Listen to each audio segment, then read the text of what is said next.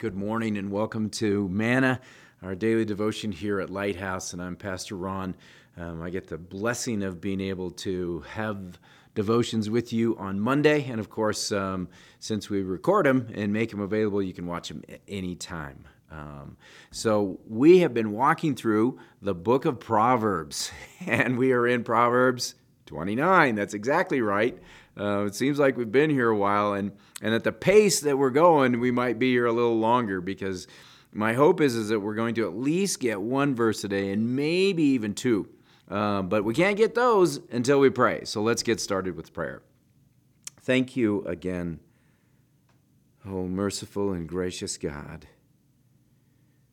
You who are patient toward us, not wanting any to perish but for all to come unto salvation. It's not something that we're granted. No, it's something that you make available to us. It's a gift of God. Uh, but you give us the free agency, Lord, the choice of whether we want to receive your gift or determine, nah, I'm going to go my own way. Oh, Lord, forgive us for when we go our own way because it's a broad road that leads to destruction, but it's the narrow road, the, the one that's singular in nature. It's a one way street. That's you, Lord. And that um, it's trusting in you, putting our faith in you, keeping our eyes set on you that changes everything. And the most important thing that it changes is our heart, that we might walk in fellowship with you. So we ask your blessing, Lord, on our time together with you today and in your word. Teach us, draw us near, speak truth into our lives for what you know we need to hear. Thank you, Jesus. In your name we pray. Amen. Well, we left off at verse 7, so we're going to pick up at verse 8 today. Scoffers set a city aflame, but the wise man turn away wrath. Um, so, but the wise, I should say, not man, but the wise turn away wrath. So, um, you know, so the the thing we've been looking at is antonyms, you know, the, the opposites. And of course, in Proverbs, um, as is in much of the book of Proverbs, Proverbs 29 in particular, um, we, we constantly see the antonym, the, the, the distinction, you know, in, in, sign language, and when there's a difference, it's it's this, you know, it's like oh, there's a visible image of man, it's it's so separated. There's no unity with it whatsoever, and and so from those that are scoffers to those that are wisdom, there's no unity whatsoever. Um, so you're either one or the other. Uh, it's black or white, but. Um, the, the, the thing that we have to understand is, is that scoffing brings about destruction, but wisdom, um, as it says, it, it turns away that destruction, it turns away wrath. And so the parallel letter in the New Testament, as we've talked about before, is the letter written by James, the brother of Jesus.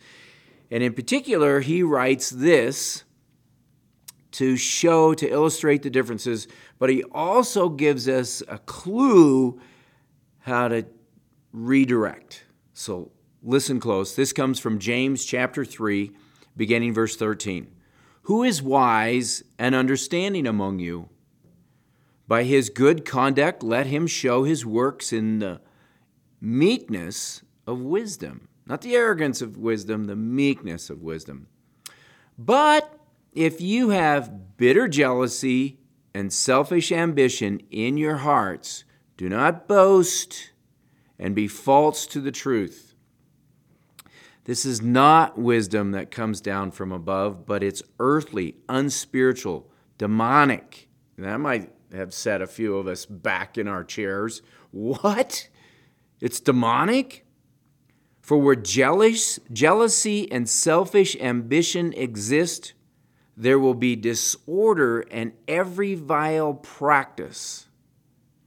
That sounds like the description of the scoffer. The scoffer sets a city aflame. Man, it's, it's burning things up, it's consuming things, it's destroying things in its pathway. And, and And so, is there a way to stop this destructive fire, this destructive person's influence? But the wisdom from above, verse 17, is first pure, then peaceable, gentle, open to reason, full of mercy and good fruits, impartial, and sincere. And a harvest of righteousness is sown in peace by those who make peace. Isn't that something? That God recognizes that in life we're going to have scoffers. We're going to have those that come in opposition, that they know better, but they're they're not wise in their approach. They're they're they're filled with bitter jealousy. There's selfish ambition um, that's going on. They're filled with boasting of, uh, you know, of how great they are and their ideas and this example and that. And but they're they're false to the truth. They're not living in truth. They're they're they're trusting in in themselves. Um, and and so it says that this that type of wisdom does not come down from above, but it's earthly, unspiritual, and demonic. It's like man, it's influenced by Satan um, and his demons. His demonic spirit. And so we find jealousy and selfish ambi- ambition, and there will be disorder in every vile practice. Um, and so, how how do we redirect that? Um, interestingly enough, in the, in the very next verse, in verse 9, if a wise man has an argument with a fool, the fool only rages and laughs, and there is no quiet. They, those two verses, they, they're, they're joined together. Um, you know, the discernment versus foolishness. And it just says, man, if you have a scoffer, one who is abrupt and sharp and critical and, and destructive in their speech, in the things that they are say, saying. Um, recognize that there's a nature to them that God's word describes, and it's called foolishness. And so it's, it's not to just point out, you know, hey, you're being foolish, because that's not going to do anything. That's just going to fan the flames, if you will. Um, but you must understand that when you're facing um, that character, that spirit, um, and I think that that's an appropriate description because we're dealing with demonic influence. It's unspiritual, it's of the earth, um, it's the things that are in darkness. Um, the, the thing that changes everything is a harvest of righteousness that's sown, that there's purpose design behind it in peace. It's sown in peace by those who make peace. Oh, so how do I make peace with that purpose, with that person? Well, the thing that we have to recognize is that we need to, to follow the instruction from verse 1.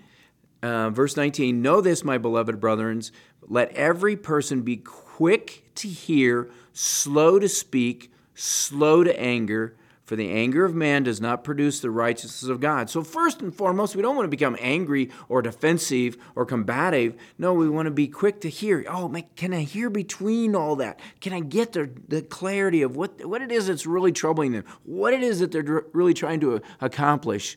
And, and so that I, I'm slow to speak and slow to anger. Um, because we, as we know, the anger of man does not produce the righteousness of God. Therefore, put away all filthiness and rampant wickedness and receive with meekness the implanted word which is able to save the soul. Man, my goal is to sow in peace by those who make peace, is to save the soul, is to save that person. And so it's like, you know, sometimes we got to do this thing called timeout. And so the way that we do that is by listening, not entering in, not engaging in that emotional drama, but you know, Lord, help me to understand what's what's going on. And and so might I recommend that what we do is as we pause and we say, you know, I understand some of the things that you've been saying. And so we repeat back some of those things so that we have comprehension. And just say, this is what I would like to do. I'd like to give us an opportunity to think about this for a day. Let's just think about it because things are always different in the morning, right? And so let's do this. And so for the believer's part, what do we get to do? We get to go home and and we get to do this thing called pray. We get to pray to the Lord. Lord, you know what's going on. You know what's behind all of this. Um, and so we get to seek the Lord's guidance. Lord, lead me by your spirit, by your wisdom. And we get to spend time in God's word. Lord, how would you have me to respond? Because the purpose is to win them, is to make peace with them, to walk in the light as Jesus in the light, not compromise truth.